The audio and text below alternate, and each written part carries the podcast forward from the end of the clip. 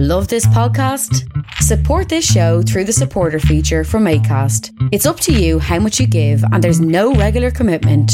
Just hit the link in the show description to support now. Ever catch yourself eating the same flavorless dinner three days in a row? Dreaming of something better? Well, HelloFresh is your guilt free dream come true, baby. It's me, Keke Palmer. Let's wake up those taste buds with hot, juicy pecan crusted chicken or garlic butter shrimp scampi. Mm. Hello Fresh. Stop dreaming of all the delicious possibilities and dig in at HelloFresh.com. Let's get this dinner party started. Many of us have those stubborn pounds that seem impossible to lose, no matter how good we eat or how hard we work out. My solution is PlushCare. PlushCare is a leading telehealth provider with doctors who are there for you day and night to partner with you in your weight loss journey. They can prescribe FDA-approved weight loss medications like Wegovy and Zepbound for those who qualify. Plus, they accept most insurance plans. To get started, visit plushcare.com slash weight loss. That's plushcare.com slash weight loss.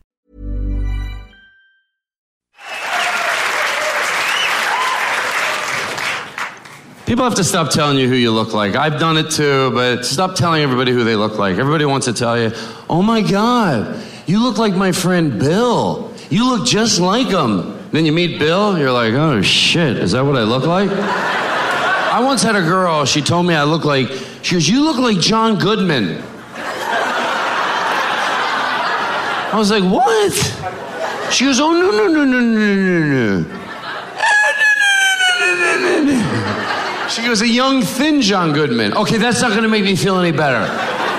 I would never say to a girl, you look like a, uh, you know what, you look like a pig. Oh my God, not a fat pig. No, a young, thin pig. You're like a hot, smoking pig. You know what I mean? Like a pig that works out. Like a pig, not a pig. You're thinking of a pig in mud. No, you're so insecure. It's probably issues you have, you know? I'm thinking of a pig that was laying in mud but said, oh my God, just because I'm a pig, I don't have to live like a pig. You know what I mean? Goes back to school, gets its GED, drives around the neighborhood with a pretty scarf. That type of pig. She was like, oh, thank you. Todd Glass is a gifted comedian who originally hails from Philadelphia. Now based in Los Angeles, Glass is the host of the award winning podcast, The Todd Glass Show. He's the author of the best selling memoir, The Todd Glass Situation, and one of the most acclaimed stand ups working today. He's planning to release a new special soon, and he has a few residencies set up in 2017, including January 25th to 29th at the Helium Comedy Club in Philadelphia, February 23rd to 25th at Yuk Yuk's Vancouver as part of JFL Northwest, and May 16th to 21st at Royal Comedy Club in Hopkins, Minnesota. Here now to discuss some of those things is the great Todd Glass. Uh, hi, Todd. How are you? I'm doing good. Look at you. You do your homework. You got some good dates in there. well, I try to do my. That's all. That's all I can do, really. Are you out of Vancouver? Is that where you're at? No, I'm in Ontario. I'm calling you from Guelph, Ontario. Oh, okay, cool. Well, yeah, I'm actually really looking forward to going back to Yuk Yuk's. I was there last year for the festival, and uh, I liked it because I just did one show Thursday, two shows Friday. Like I'm just there. I don't have to bounce around to different venues every night. So I sort of am a big fan of setting up, you know, being at a club for like five, six days, getting in there, getting comfortable, and then just going back every night. Predictability. They they were awesome last year when I was there. They ran a pretty tight ship, and I'm looking forward to going back. Definitely. Do you have a, a sense of uh, of difference when you're touring in Canada as opposed to the U.S.? You know, I don't know what the rhyme or reason is sometimes why certain clubs. I mean, overwhelmingly, certain clubs are better just because they their audiences are better because they've trained their audiences better, and that's really what it comes down to. There's, I believe, there's smart people everywhere you go, for lack of a better word, or at least uh, familiar with comedy. They they understand you don't heckle. They understand it's like a play or a movie. You know, you you, you uh, so. Uh, when they cultivate those audiences, I think it's usually because they've trained them. Uh, you know, you put up you put up with people yelling out, people yell out. You know, but uh, when you work at a good club, they, uh, you know, I like to work at clubs that have zero tolerance for people yelling out. You know, I want people to come, be in a great mood, have a great time, but I don't want people yelling out. It's not part of my show. So, um, so whatever. So overwhelming, I think it's because good audiences are because they've trained them. But no, I don't think anyone would deny. There's also sometimes certain cities just uh, their, crowds are great, and Canada overwhelmingly uh, has really great audiences. Uh, they, I don't know what it is, but uh, I think it's more than just that they've trained them. I think uh, there's something, there's something, there's something. I don't know what it is, but I really, genuinely, not just saying it, uh, love going there to perform. It's fun, and a lot of comedians say that, not just me. Maybe maybe Canadians, and I'm not trying to toot our own horns here, but maybe we just have a, an inherent sense of respect for uh, other people. You, you know what? It's funny you say that because respect. You're right. You're probably right. That like I always say, like when you if you respect other people, your audiences will show up accordingly. Like when you see a comedian without mentioning names, that his audience is intolerant.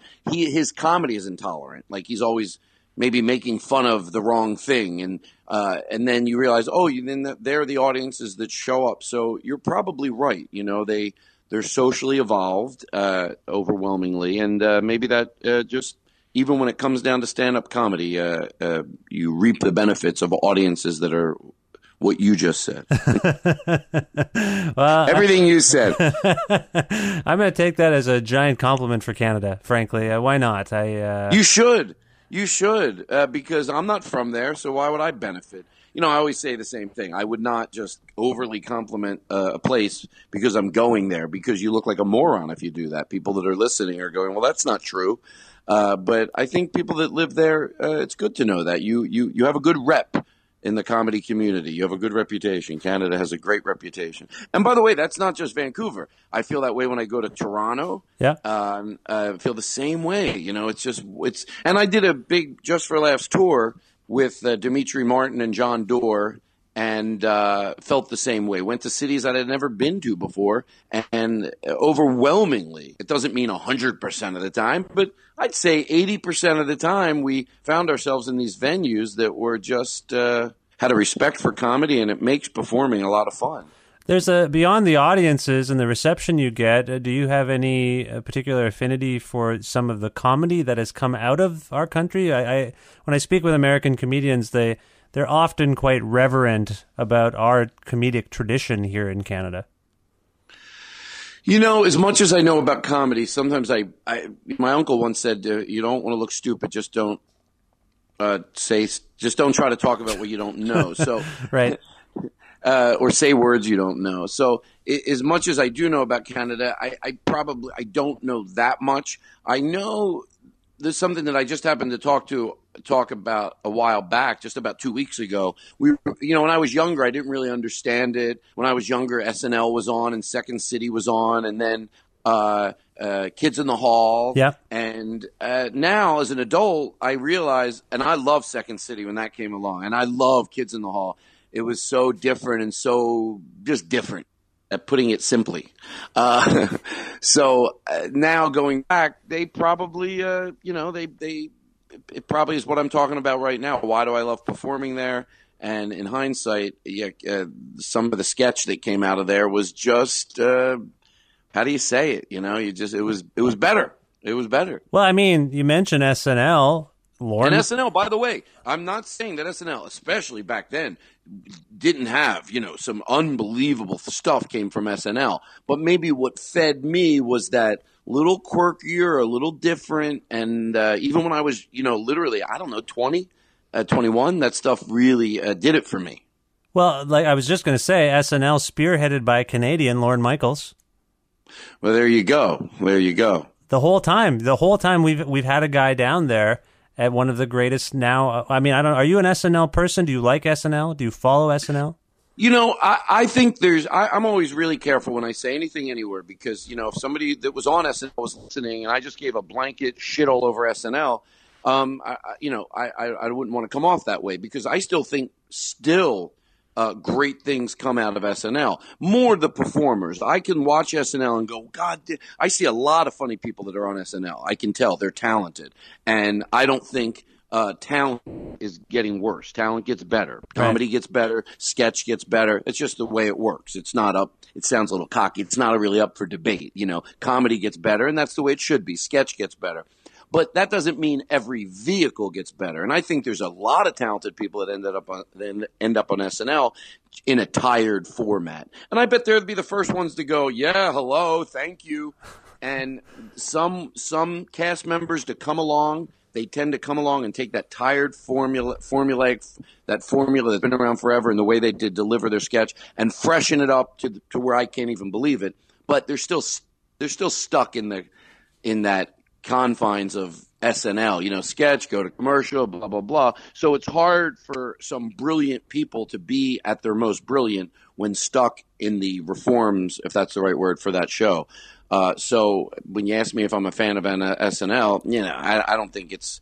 I think we tend to get better sketch through like, you know, um, you know Key, Key and Peele and stuff like that, where it's just a little can be a little different. Right. No, that's that's fair. I mean, you're in a realm now in terms of podcasting that's really saturated. There's lots of comedians doing it. Have you come upon i mean you know people can listen to your show and hear it for themselves but do you are you conscious of trying to stand out are you conscious of things you want to to do within the realm that that aren't going to seem tired and stale I mean, I well, the podcast for me, just the way I try to look at it. I mean, believe me, I'm a guy who loves to overanalyze things, uh, which I think is good sometimes. But as far as you know, for comedy to figure out, you know, oh, I'll do some comedy that'll make me stand the test of time. No, I don't. I don't necessarily think of it that way, but I do know that if you part of uh, being around for a while, I, I think it's certainly not saying, "Oh, comedy's over." You know, comedians that think comedy's over. I, I, I usually see their careers as sort of probably I mean, unless they're already famous, so famous where they don't have to worry about that. But, but uh, I think part of it is just knowing that their comedy is still great. Comedy gets better. Uh, it doesn't get worse. Uh, that doesn't mean that there's not old school guys around that are still funny, but uh, there's certainly a lot of new people that come along and they're funny. And I think realizing that helps keep you like in touch with the truth uh, and and being able to learn and being able to uh, stick around to do comedy for a while. I don't think you know people that go, "Oh, comedy's over. It used to be great." Yeah, it used to be great. It still is. Right. You're just not in touch. The same people that say that about music. You know, music isn't what it used to be. They're usually people that aren't going out to see new great bands. They're not going where they need to see those bands. Um, they become out of touch, and the more you come become out of touch, you know, and then you're going, oh, nothing's what it used to be I know one thing that when people say comedy isn't what it used to be, I just know one thing. I mean, there's probably a lot of things I could know about them, but I know one thing for sure when I hear someone say, you know, a 40 or a 50 year old comedian, oh, comedy's not what it used to be. I go, oh, you're out of touch. you're not, you're not making that decision because you're going out four, five, six nights a week to see comedy. You went out once, you poked your head in the door of this place and maybe that wasn't the best night it had. You poked your head in this, you think, ah, it's, it's just this, it's that. So I just know you're not really, uh, you're not really in touch anymore, or you would be echoing the words I'm saying. I'm not saying comedy's great because I've decided it was. I'm in touch with what it is, and there's so many great new uh, funny people, and uh, and that inspires me. You yeah. know, when I see people that are really funny. And you know what? If you asked me all their names, I'd be able to mention some, but I wouldn't be able to mention all. There's some people, like when I go to Toronto or when I go to Vancouver, I'll see guys that I'm in the back of the room. I'm like, fuck, this guy's so funny. I might not even remember his name. There's a lot of those. Right. There's a lot of those. But then eventually you learn their name because you see them a year later. You're like, oh, that's that guy that we saw last year, you know? And, uh, so I think in answer to your question is, uh, I, I think, uh, yeah. Anyway, that was that was a that was a great. I'm really good at speaking. well, I wanted to ask a little bit about realms, and uh, I, I was just asking about podcasting. We'll get more. We'll talk about your show a little bit more. But when you were speaking there, I thought of you on Twitter because you're you're on there. You're on the Twitter. You're not uh, super prolific, but one of your most recent tweets was about Dan Nainan, and this story has uh, really captured the attention I mean, we're just past, I, I, guess, the real boom of it. But there's this guy, Dan Nainan, for people who don't know, and it turns he's a comedian. He turns out he was what a liar. Basically, he was not a real. He he just talks about his success all the time. Do you did, have you ever come across this guy? You know, I, I didn't. I didn't. And and the only reason I made that joke is because I always constantly make jokes about my age. I'm going, oh, I'm going to be 22 next week. Right. But um, so I, you know, I said, you know, for a guy who's 33, which I'm not, I can tell he wasn't. But you know, the truth of the matter is with that, uh, I didn't really care. It was more I looked, you know, I, his stand up. He doesn't really do. He does corporate shows and stuff like that, which are fine, you know. But he's not really like in the comedy community. I, I from what I understand. Um, but I, I, you know what? Part of me, it's funny what gets certain people. Uh, should he take a little uh, ribbing for it? Yeah, of course, of course he should. He lied about his age, but it didn't really bother me. I, I sort of I sort of like, you know, I, I was like, all right, you know, I, I sort of half get it, you know, like you, the, the business is based a lot on age and some people really care about age and maybe somewhere along the line he just thought, you know, hell, I'm going to say I'm 35, I can get away with it. So it didn't, it didn't bother me that much. I was like, all right, it's not, well, I think I have a better thing. I think I can, you know, you know get get more annoyed at other things that are more relevant, even comedically relevant. You know. Did you happen to read the kind of investigative piece about Dan Nainan in the Daily Beast, Todd? Uh, no, I just I just knew about it through Twitter. That I just knew the, the, the short end of it that he lied about his age, and uh, and then I went and looked at his Twitter feed, and I realized, you know, he's a guy that posts pictures of, you know, just sort of, you know, like one of those guys that's that uh, you know the, the the humble brags as Harris Wittels uh, key. Just, uh, but I didn't read the whole piece. No, okay, no. well let me let me just because what I will say about it is, on the one hand, it's everything you're saying. It's a silly kind of situation. A guy's lying about his age and other stuff too. But it, when you actually step back and read this story, when he he's kind of really angry at the world of comedy, and he makes basically a, a hit list. Uh, via an yeah, e- email newsletter, right? He attacks other comedians and, and, and really makes fun of their lack of success compared to him. And and you, what you really get out of it is he's this wannabe comedian who can't penetrate the comedy world, and he thinks it's this insular place. He's trying to highlight that, and then it becomes this sad story on some level. Like, yes, he's a fraud, but he's just a guy who really wants to be a comedian, like so many people. He's a wannabe comedian. There seems to be some, and you know, we've seen this with Trump too. He's there's something about comedy and coming across intelligently that sets some guys off. And I think that's what happened with this guy. Yeah, like I said, I I, I, I don't know that much about it except that uh, you know, comedy is I mean, comedy suffers the same thing that the the world there, there's there's there's you know sex, sexism or ageism, and I'm sure it, but you know, I'm sure it falls under that category. But as far as stand up goes, you know, it, you, make it what you want. You know, mm. you hmm. do what you want. You, anybody who you find blaming too much, here's the problem.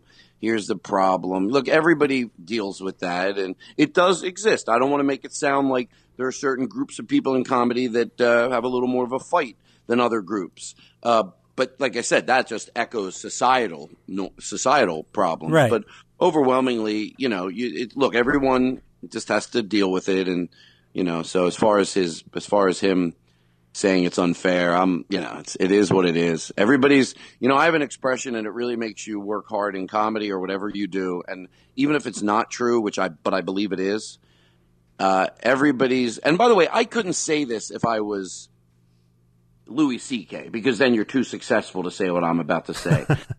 but but but but I'm you know I'm I've had success, but I'm not have Louis C.K. success. But I say no matter what you're doing in stand up, or probably it, it, applies to anything. Everybody's exactly where they belong in their career, mm-hmm. including me.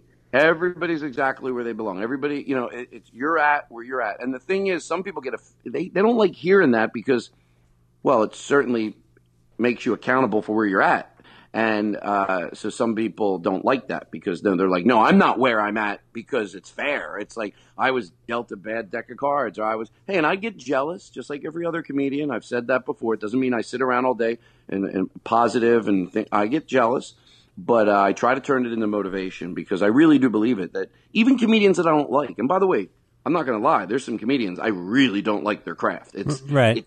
It, it, I understand why Elvis shot a TV uh, the, the, infamous Elvis shooting the TV story. I understand it, but where I where, where where I don't cross the line is oh, they shouldn't have that. No, they have whatever they deserve. I don't like it. I watch it. It makes me cringe because it's so bad, but they deserve it. They're not in the way of my career. And that's where I don't draw the line. Oh, I should have that. No, no, no. You have exactly what you deserve, and they have what they deserve. We might not like it, but they deserve it. So I try to, in that sense, uh, take responsibility. You know, everybody. It's all. It's all. It's all what it is. We're all dealing with the same thing. So just go work harder, and it's nobody else's fault. Yeah, I think that sometimes when you work in the public and you get a small, relatively small group of people telling you you're doing a good job at something, and you feel like you're doing a good job at something, but it's not resonating, it puts you in a weird position because you're like, well, how do I? These this group of people seems to really enjoy what I'm doing. How do I make it resonate? How do I make it? You know, how do I spread the word about it? And and some of that, I, I'm sure you know, is luck and timing, right? It's a little bit of everything, and and, and a lot of times it's just some, you know, just work a little harder and. Uh, and uh, but but it's you know it's just it is what it is. It's where you're at where you're at because that's where you're at. It's nobody else's fault. Now some people might disagree with that.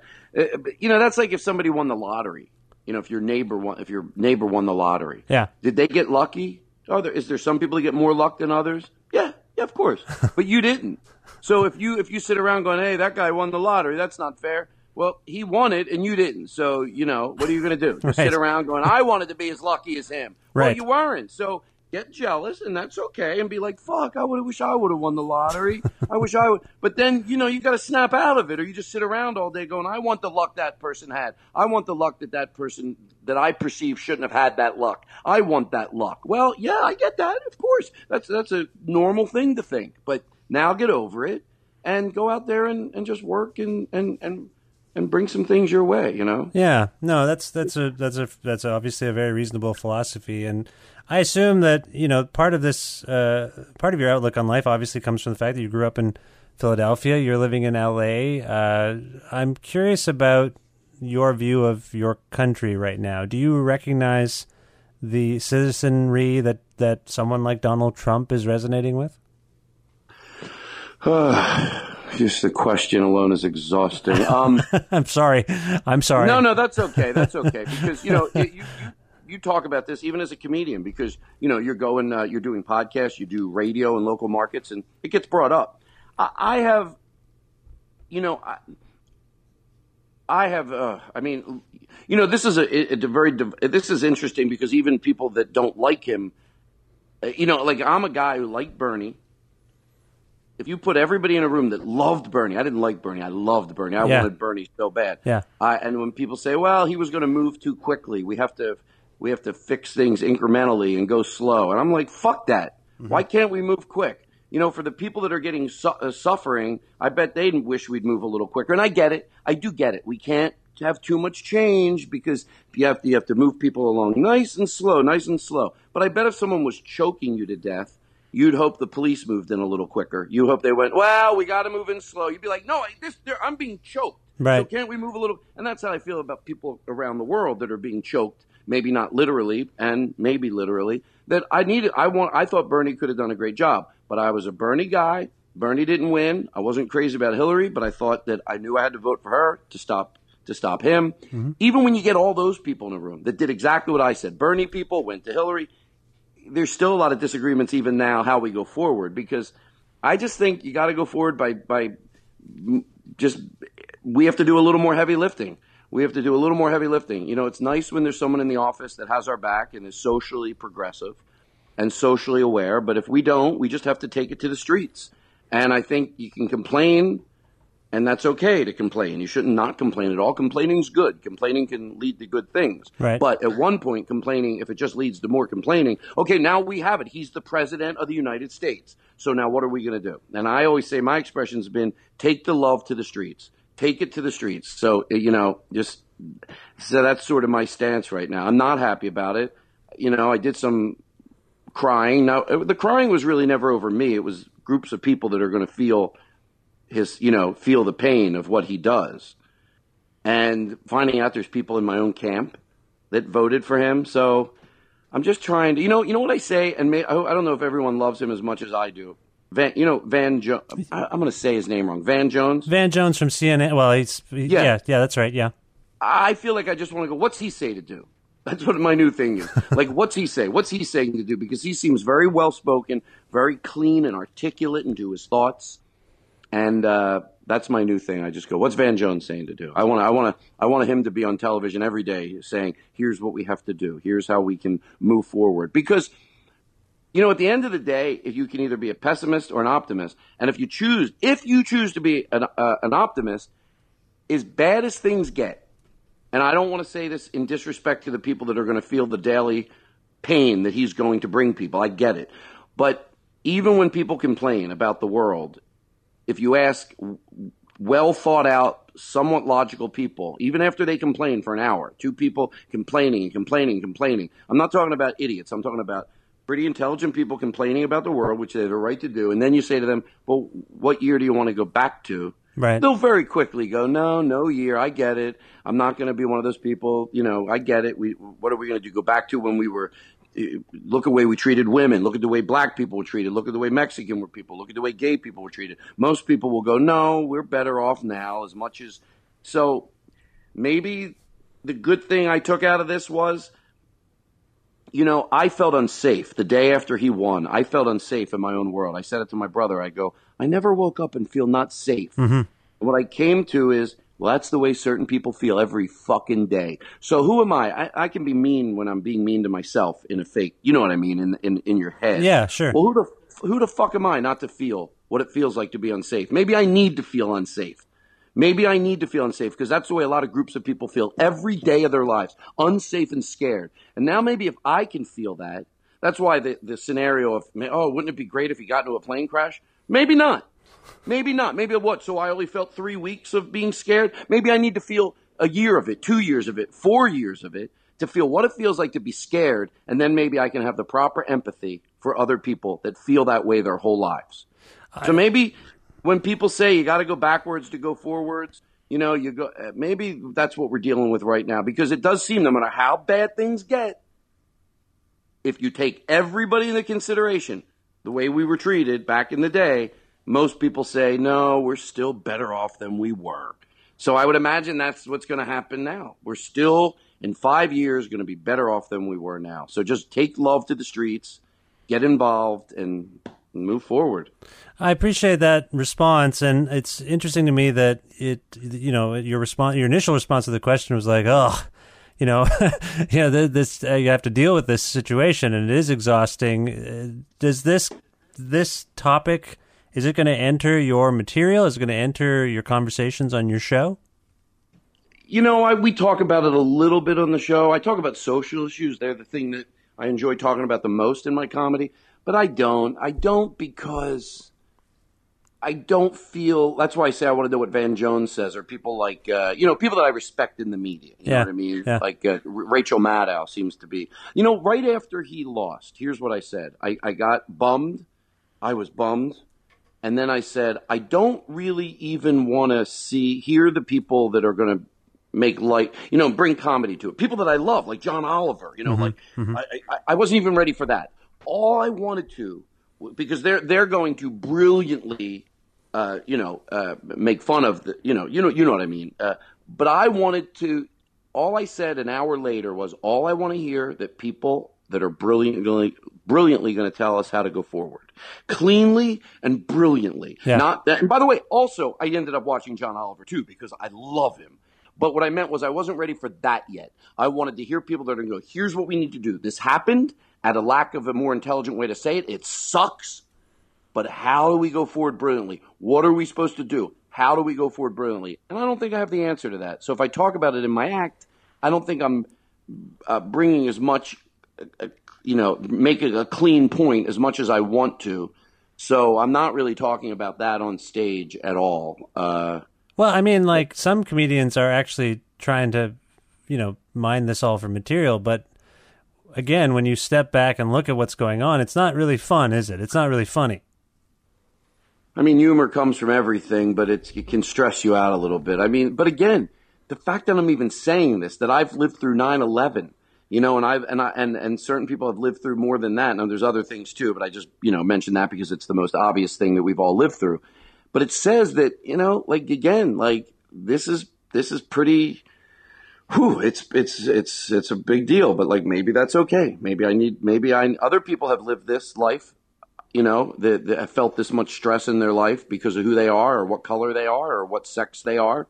Every day of their every day of their life, they felt this, and maybe it's okay that we feel it. You know, maybe it's a good thing. I, I since the world gets better, like we said, like I'm repeating myself, since we do tend to go as as much pro, we still need to make a shit ton of progress. But most level-headed people will say, no, we're better off than we were ten years ago. So that means that if you just look at stats, we're probably going to do the same thing. So maybe this is part of it. Maybe this is hmm. all necessary. Maybe it's not like, oh, I wish he wouldn't have won. Maybe it's like, could it be a good thing? Is there any chance that someone more articulate than me could go, oh yeah, this this someone that listens to your show could hear what I'm saying, but more brilliantly be able to go, he's right on point. He's right on point. This didn't happen accidentally. Yeah. Maybe this was necessary.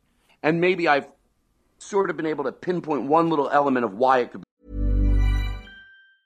Hey, I'm Ryan Reynolds. Recently, I asked Mint Mobile's legal team if big wireless companies are allowed to raise prices due to inflation. They said yes. And then when I asked if raising prices technically violates those onerous two year contracts, they said, What the f are you talking about, you insane Hollywood ass?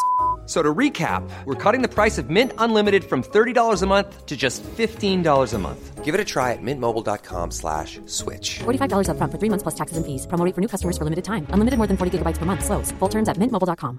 There's never been a faster or easier way to start your weight loss journey than with PlushCare. PlushCare accepts most insurance plans and gives you online access to board-certified physicians who can prescribe FDA-approved weight loss medications like Wegovy and Zepbound for those who qualify. Take charge of your health and speak with a board-certified physician about a weight loss plan that's right for you. Get started today at plushcare.com slash weight loss. That's plushcare.com slash weight loss. plushcare.com slash weight loss. be necessary. That we all feel nervous and scared and unsafe. And that could help us have empathy. Empathy always leads to good things. So I would imagine that this is necessary and just, you know, just move forward. But it, it's just, but, but, in- but in answer to your question, like, you know, is it not funny? I mean, everything's funny. So there's nothing that can't be made funny. The more taboo the subject, the more careful we should be at poking poking humor at it. You know, if you're making fun of, uh, you know, uh, dogs or cats and it's a shitty joke, it doesn't hurt anybody. But when you're making fun of this, you, you hope you're on the right side of poking fun at a more taboo issue. But Yeah. I, I mean, I've seen comedians talk about it and and be, you know, I, I but I just want to make it real clear. I'm not by any means saying, oh, no one should talk about it because it's too serious. No, there's nothing on the planet that, uh, whether it's 9/11 or cancer, everything has the ability to uh, to be funny. Yeah, yeah. You're you're about two hundred and I think it's two hundred seventy seven episodes into your show. Is that right? I think so. I think it's about yeah. How are you feeling about the show generally? Uh, How how are you feeling about it? Well, I mean, you know, I, I said it a long time ago about podcasting. You know, podcasting. What, what podcasting did was radio was always great. You know, I, I grew up. I, I would listen to radio in the car. Sometimes I grew up listening to Howard Stern, and you know, there's something about going into the store and then coming back out into your car. Or some people would sit and listen to Howard Stern just sitting around the house, but you could also be mobile and listening to it. And but but but radio always had the confines of uh, you know the the uh, the suits you know that that told them. So what what podcasting did? It came along in one clean swoop, and it gave radio the purity of stand up. Right. That's really what it did. It's like, oh yeah. So now you know why people love stand up because it's it's either great or it sucks, you know, because it's it's so pure. It's you. You write, you direct, you edit, and that's why we get to have comedians from you know as far back as if you go to Richard Pryor and people like that, or current day guys that we all love. Um, they get to be that because it's it gets to be that pure. They write, direct, they edit, they star. So you get this, you, and that's boom in one snap of the fingers. Podcasting comes along and lets radio be that. So I'm like, wow, that's attractive to me, you know? So I love it. I still love doing my podcast. It's my favorite thing to do besides stand up. Uh, they're my two favorite things in the world to do. So I still really love it. Good. No, that's great. I mean, I, I think you know when you do something enough, there are good days and bad days, good weeks and bad weeks. I assume. Do you have those? You know, I'll answer that question the way I used to answer it about stand up because people go, What do you do if you're in a bad mood and you have to perform? Now, look, this is probably different if you have to do like a show five days a week, like, you know, maybe like, you know, uh, uh, Colbert or people like that or Conan five days a week. What do you do when you're in a bad mood? Because it's every night. But right. I look at it like, what do you do if you're in a bad mood and you have to get a massage? Well, that helps you get out of your bad mood. so, so you know, what if you're doing? You're real pissed off and you have to get a an hour foot massage. What do you do? Well, you get it and you feel better. So I think that's what the stand up does for me. If I am in a, a bad mood, and I'm pretty even tempered, but like everybody, I have issues that happen in my life or dealing with family stuff and uh, get into a funk. Uh, the podcast gets me out of it. By the time I get into the studio, you know, we some we often will have a drink or take smoke a little bit of pot. Um, but even before that, I am in the best mood in the world. Okay. So for for me, it helps me. It, it's like a massage, and it gets me out of the funk that I'm in. That's awesome. That's good to hear. Now, you, I mentioned at the at the beginning that uh, my understanding is you have a new special coming out. Is that right? I just shot a new hour special. Uh, the way I've done mine is I sh- shoot them and then later we've sold them. Like the last, the first one was Comedy Central. My last one went to Netflix. I would like this one to go to Netflix again because I had really, really good uh, turnout. You know, it really helped uh, Netflix. Uh, a lot more people saw it than when it was on Comedy Central. Right. And uh, so I would love this one to go to comedy to uh, to Netflix. But we shot it.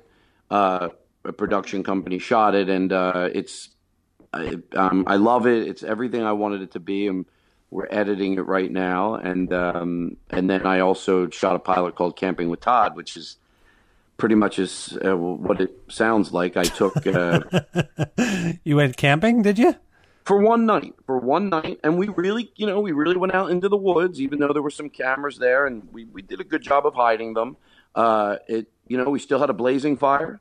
We still had a, no cell phone, no TV, no, no. The only lights we had were lights that you would have when you camp. We had some lanterns. We had the light of the fire. There was no like. It was not. It was. It was camping. You know, and uh, it really does bring different things out of people. It's more than just a gimmick. Like, oh, we're going to go camping. You know, it, it was me, Eddie Pepitone, Canadian, Canadians, Canadian, Canada's own Jon Dore, and Zach Galifianakis. Sorry, that's a that's a good crew. Uh, that's. Let me tell you something. It was everything I wanted it to be. it it was silly. It was it was deep. You know, when you're in the dark and you're sitting around a fire, you don't have to tell people talk about different things you wouldn't normally talk about. It just happens. You know, it's you, your stars are above you. There's a literally a crackling fire, and you know, there's like one shot that my friend said that says it all. It's a shot of you know the uh, the the uh, the fish. You know the food the, the the the junk food. You know the the fish. What are they called? Goldfish. Goldfish, yeah. yeah. And there's like a big oversized one you would get at the store. And Zach Galifianakis is just sitting there, the fire's crackling, his hands in there, and he's just eating out of the big thing of goldfish. and he's not doing it to be funny. He just they were there, and he's just started eating them. And I'm like, and when I see that, when I saw that shot later, I'm like, that's what I. It was just just so uncomfortable. We're sitting around a fire, we're making s'mores, and um, it was it was it was it was really everything I wanted it to be. I know that camping's fun, and I know what it does. It's just shooting it can we shoot it? Can we get this across on camera and make it seem as natural as we can? And you know what? The pilots are the hardest show to do because it's your first one. As you shoot a show, you get better and better and better. It was our first one, and they did a great job at that. It's like once we once those guys showed up, we're sitting around the fire. We made oh we actually made dinner first. We really made dinner. We're sitting around the fire it, it's as, it's pretty close to as if we just did it in real life. You know, really, they got set up. They get the camera set up way before everyone got there. Everyone walked on. It was dark. They walked onto a relaxed. I guess you could say it was a set because we were shooting it, but it didn't seem like it. It just seemed like we're just walking into the woods. There's the fire. There's some chairs. Boom. We sat around and we spent about three hours. Was there were there campfire songs? We had we did have campfire songs. Matter of fact, we uh, one of the things that I thought would be great for the show if it gets on the air is that we have a musical performance at the end of each night, but of course, you know, unplugged. Right. So there was a, a, um, a place around here that newer musicians perform at, and about two weeks before we shot, I saw this uh, group performing, and I asked them if they'd want to perform on the fire. So around the fire for the pilot of the show, and uh, no one knew I was going to do it all of a sudden they just, you know, I said, I told everyone, I go, we have, you know, a treat at the end of the night. They came on. It was just a guitar, uh, bongos, and one guy had a trumpet, but he didn't have it. He, you couldn't tell he had it right away. It was like halfway through the song, he pulled it out. We all had tambourines, and we were singing. We we lit some torches behind them as they were performing. So it, it turned into like you know we produced it. You know, it looked like a cool piece. Sure, but then that's how I would fantasize anybody. Uh, that if we get the show sold every week, there'd be a musical performance like you see on Kimmel or Conan, uh, but this would be unplugged around a fire pit, and it, so it would be very unique. Are you? Are you? You're a big music guy, right? You know, I yes and no. I I uh, I I try to, you know, only because my obsession with never saying, "Oh, music's not what it used to be, comedy's not what it used to be." Uh, sometimes, you know, there's guys that work on the podcast that are a lot younger so I'll always ask them, I go, throw some stuff on my phone, you know, throw some new music on my phone. It doesn't mean I have to love all of it, but because they put it on there, I I have learned, uh, of course, what I already knew, but uh, that yeah, music's uh, there's a lot of great music. There's a lot of new great performers. So I just don't want to be one of those people that comedy I stay relevant because I'm obsessed with it. Music, I could I could have slipped. I could have went, yeah, I don't, you know, there's really no good music anymore. But because even back five years ago, like guys like Chris Burden, he was like 19 when he did. You know, guys that uh, tend to work on the shows are younger because you know they're that's you know they can they can do things. Yeah, like sure. that. Yeah, intern on a show, and so I would always say back from then, I'm like, yeah, put music on my phone, put music on my phone. And then I'm on the airplane, I start listening to it. I'm like, oh, this band's great. I really like these. So in that sense, yes. But I also love watching old stuff. Like I went to see Paul Anka recently in concert, and it was unbelievably good. And uh, so I I like it all over the gambit. Who is another Canadian? Another Canadian. I was going to say, do you have do you have a go to band? Do you have a go to artist that like that's that's your band? That's your artist?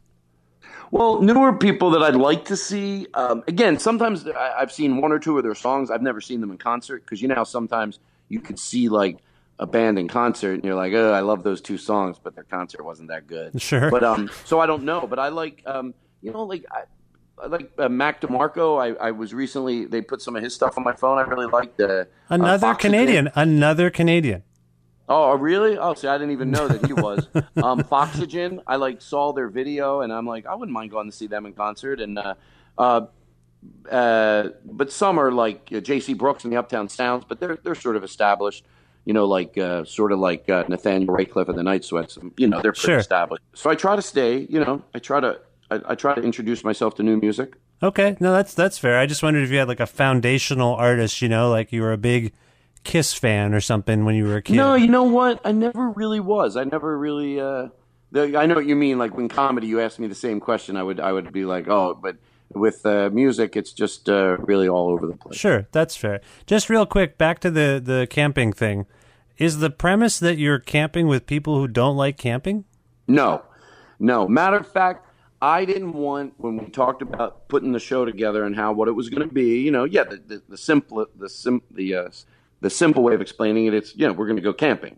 But uh, I didn't want to have it be like, oh look, Zach Galifianakis can't set up his tent because to me that's not the best thing about camping. Could it have been fun? And that's the way most reality shows, not reality shows, but shows they think that way right away. Oh, they're camping. They, they won't be able to do this. They Right. won't. Me, what is special about camping, like I said, it's uh, getting away from TV, getting away from the phone, getting away from the internet. You're in the woods. It's dark. I don't care if there it's a production and yes, there's a bathroom 50 feet away because we're shooting it. You know, it doesn't matter. We're still away from all that stuff, and it's the the the, the simpleness of it. So I never really wanted to make it like a gimmick in that sense. I just wanted to bring three or four cool people or two certain weeks out of into the woods and light a fire. and that that's all I wanted. And whatever we talk about, that's fine. Do we have some some things planned? Do I do I have a bit where maybe we have a bear, a guy dressed up as a bear and he comes onto the set? Yeah, all that stuff, of course, just like a regular. We'll have bits that are apropos for the woods, uh, but mostly it's bits. But mostly just just bringing some people that I think are cool into the woods and enjoying their company and getting away from the world. And that that was it. So I didn't want to have any like you know like um, It's not sticky. not sticky, not sticky. I didn't want to make it sticky because you know what? That's not the best part about camping. anybody that has to camp, if you said like we could go, oh, we'll get the comedians chopping firewood. Why? because that's not the best part about camping. If you were camping and you were just a regular person and you're going camping and you got to your site and the person before you said, "Hey, I didn't use all that wood. Would you like it?" No one would go, "God damn it, that's my favorite part about camping is chopping the wood." No. all the other stuff is so special. So you'll do all that stuff. You'll pack stuff. You'll pack burners. You'll chop the wood. You'll do all that stuff because that's how special camping is. So what I thought was, well, why not take the bad part out of it and let the comedians just show up and enjoy what the best part about camping? And that's what I wanted to do every week. We're still prepping food. We got we had to throw some burgers on the grill and stuff. So we, we, we had to do some stuff. But all the stuff you don't want to do, no, we don't. It's just it's dark. There's animals out there, and you know, and it, and that's that's really all it was. Okay, You know, and and so you do the you do the pilot, and then the the idea is you'll do this every once in a while. You'll just go camping. Well, no, I I'd like to do it. I'd like to sell it. Where we're in February, we're going to go out and try to sell the concept of the show. We just shot the pilot last year at the end of the year as the year was wrapping up. But I'd like to find a home for it. You know, Netflix is always my go-to now, but Comedy Central could be. But uh, I'd like to have it as a weekly show, not every night because that's too much work. Right. But once once a week, you know, uh, we take uh, a few people camping. Maybe we chop it up uh, to five to, to five nights, or you know. But uh, but that's the gist of what I'd like to do. Find it a home as a weekly show, camping with Todd. Camping with Todd. Well, that sounds good. So you got the special, you got camping with Todd. I assume that when people see you uh, on your upcoming tour, you're going to be doing some material from the special. Is that fair? Yeah, yeah. And I'll have a little band with me. Uh, I, in the special, I have a six-piece band, but I got. Oh, I wish I could have remembered their names because they're two local musicians that are from uh, uh, Vancouver, and they'll be playing with me. One guy will be on keyboards, and the other guy will be on drums, and they sort of play as the audience is coming in, and they accompany me. And uh, yeah, I'll be doing definitely some stuff from the special, but it hasn't aired yet, so it'll be mostly new to the audience. So, uh, but I'm looking forward to coming there. I just, like I said, I just want to get there. I'm, con- I proof that I love uh, that I love going there. I'll go and I'll get in there two days early, two days before my show, just to sort of, you know, go out, go to dinner, take in the city for two days, and then start my show on uh, Thursday, Friday, Saturday. And you're, I, I noticed on, I think it was on your Twitter, maybe it was on your, your Facebook, but are, are you actively looking for musicians in each of the? I found them. I do in different certain cities. I already know musicians because I've been there before, but in this city I didn't. So I found two musicians from Vancouver that are going to play with me all week. I wonder if I, you know, it's a small country here. I might know who they are. I just don't know. I don't know. I'll email you their or text you their names because when I hang up, I can look on my phone and see who they are. All right, that sounds great. So that's the gist of it. That's your that's your year. You've got a lot going on, and and that's what you got planned. Yeah. So it's all good. Everything seems good. You seem good. You seem happy. I am.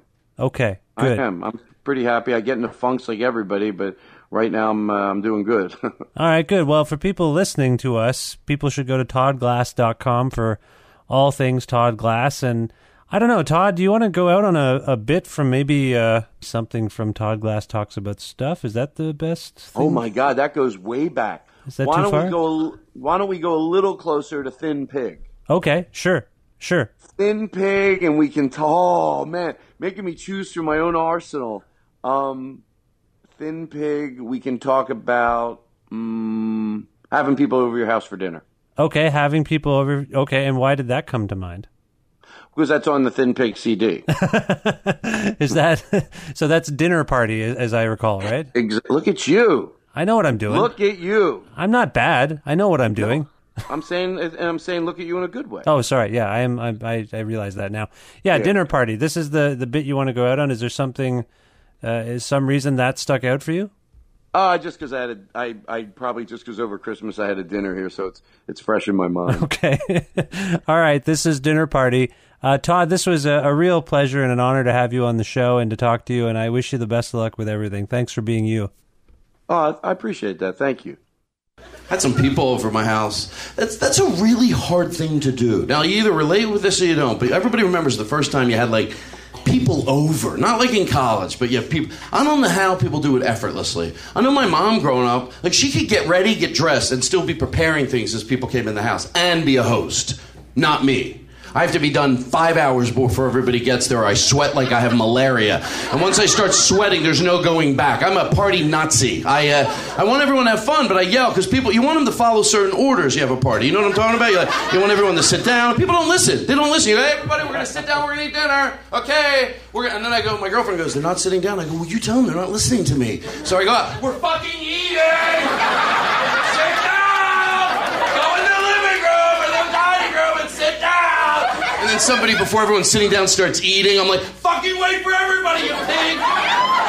And these are people I love, but I just don't like the way they eat. Then somebody brings a soda bottle and puts it on the table. I'm like, no big deal. Get it the fuck off. Some people are like, why? Is that wrong? and other people are going, I know what he means. Some people show up an hour early to a party. I was having a party an hour early. They go, what can we do to help? Fucking leave. I'm not being cute either. fucking leave. No, get in here. No, go drive around the neighborhood. I haven't even showered yet.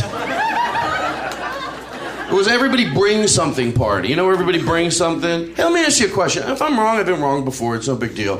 When everybody brings something, ever bring something party, it means bring it made, right? Right, right. Thank you.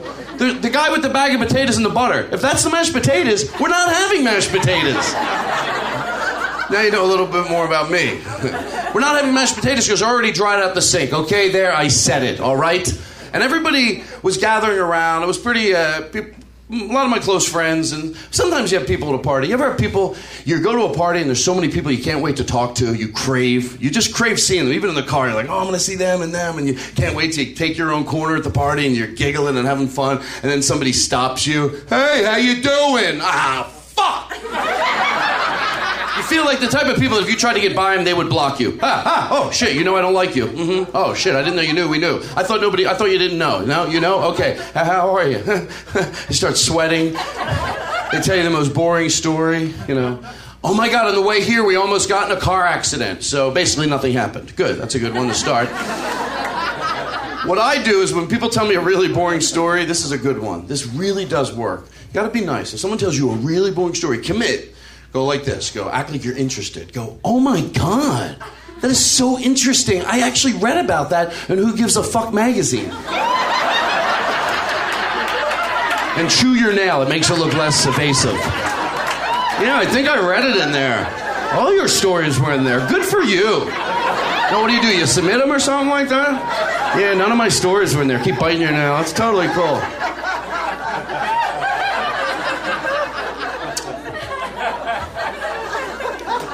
I have an aunt. She shows up to a lot of these parties when they're Christmas and you know holiday parties. She's always she's a little bit uh, you know she's like uh, a little large, and uh, in case she hears the CD. Um, I don't mean large like you know that. I mean large like hey. Uh, yeah, she's like hey. I mean like larger than life. She's like got a great attitude, and. Uh,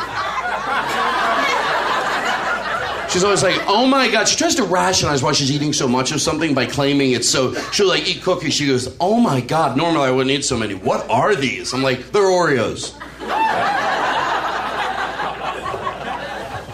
It was everybody bring something. We talked about that. Some girl, and by the way, don't bring what you have. And look, I'm not a rich guy. Go to the dollar store, you can get bowls for a buck. You know, you ever have somebody and they bring it in a poor person's bowl? You know what I mean? Come on, it's yellow with a handle. It's got dog chew marks all over it. It looks like it's been used as a water bowl for a few years. It's been put in the microwave a few hundred times. All the dog chew marks are melted. They got newspaper on the top with a rubber band. Thanks for bringing the potato salad and that. I'll just plop that right down on the table. No problem. One girl brought this stuff called corn pudding. Now, uh, thank you. What if she was here tonight? Anyway, brought this stuff called corn pudding. It was gross. But what are you going to say? Someone goes, if something's really good, what do you say? Sometimes you even curse because you know that you're like, they go, how is it? You go, are you shitting me? This is unfucking believable. Because it's like a sauce and it's so good you want to dip your bread in it, right? But if something's bad, you tend to say, oh my God, this is so fucking good. Because there's no in between, right? You can't go, hey, how is it? You know what? It's not the best thing I've ever had, but it's not the worst either. Nothing? That's a compliment in there somewhere.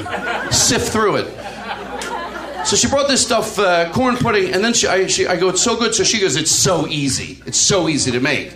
But I'm thinking, no shit. Uh, I'd be surprised if this was hard to make, to be honest. I'd be like, hmm, something this shitty, hard to make. You wouldn't have thought so. Looks like you just threw it together, to be honest.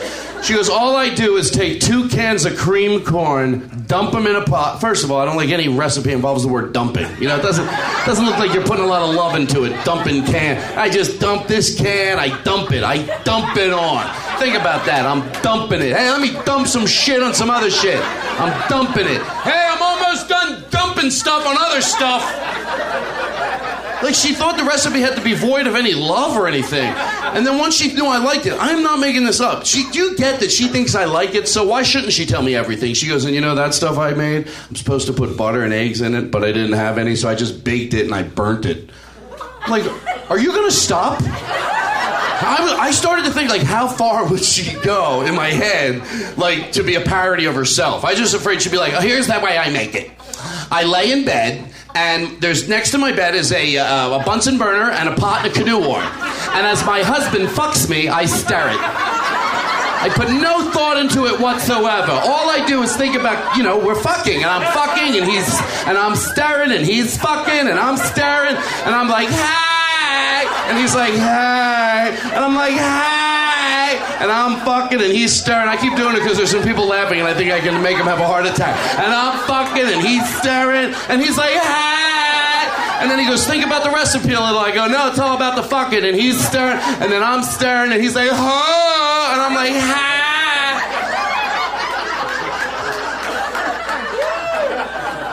I don't like doing that bit.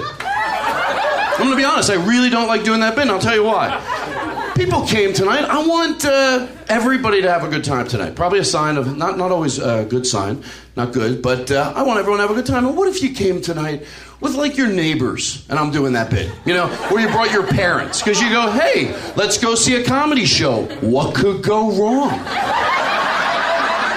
And then I'm up here going, and he's fucking, and I'm staring, and then he's fucking, and I'm staring, and he's fucking. And then you're like, oh my God, I hope this bit ends soon. And then the bit ends, and you're like, thank God, the rest of his act is pretty funny, you know? And then I start doing the part now where I'm talking about it. You're like, oh my, he's fucking, and I'm staring, and I'm fucking, and he's staring.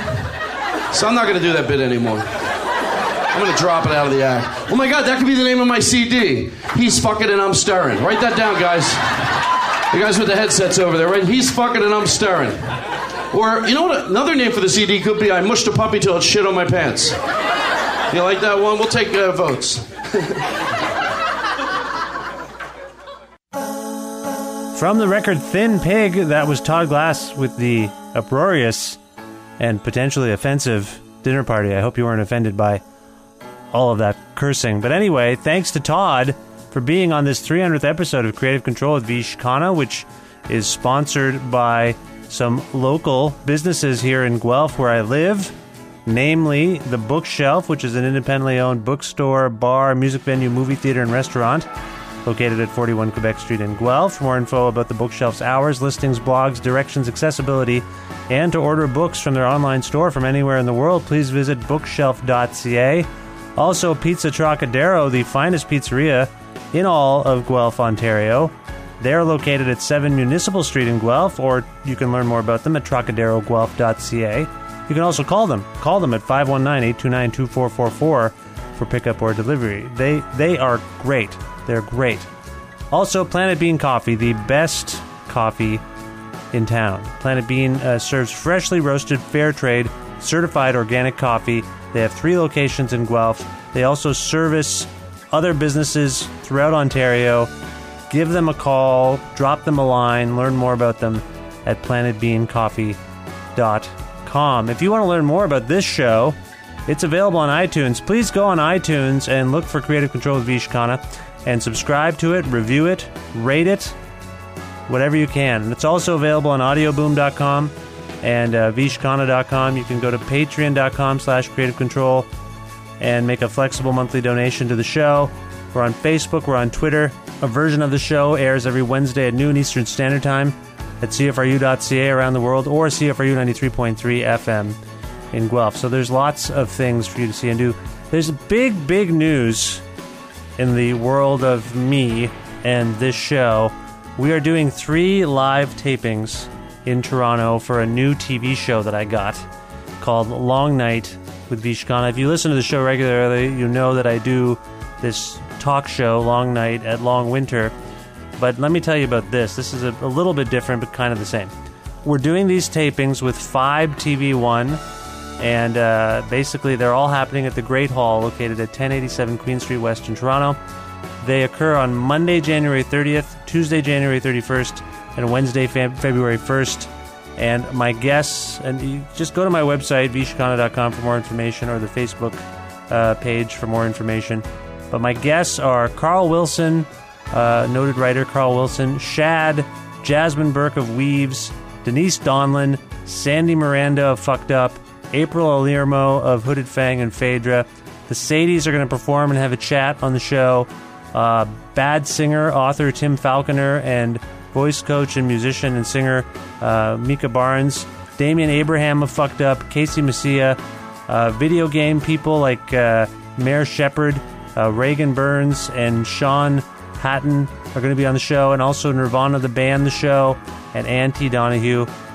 Huge lineup. We're going to film these episodes in the evening, and there's more details, as I say, at, uh, at my website, vishkhanna.com. A long night, actual TV tapings happening in Toronto, January 30th, 31st, and February 1st. So please come out to those. There's tickets. You can buy tickets, or well, it's free, but you can reserve tickets. So please do that. All right, I, I have nothing more to say. I've said enough. I will talk to you soon. Thanks to you for listening to all 300 of these episodes so far. More to come. Bye for now.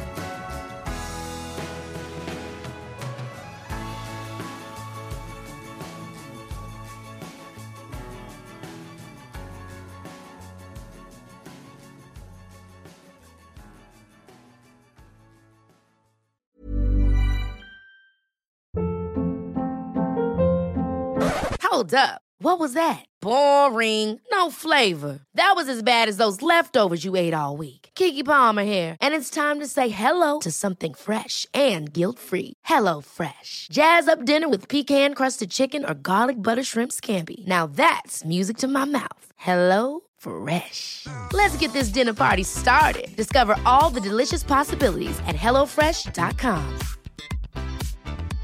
Imagine the softest sheets you've ever felt. Now imagine them getting even softer over time. That's what you'll feel with Boll and Branch's organic cotton sheets. In a recent customer survey, 96% replied that Bowl and Branch sheets get softer with every wash. Start getting your best night's sleep in these sheets that get softer and softer for years to come. Try their sheets with a 30-night guarantee. Plus, get 15% off your first order at bollandbranch.com. Code BUTTERY. Exclusions apply. See site for details.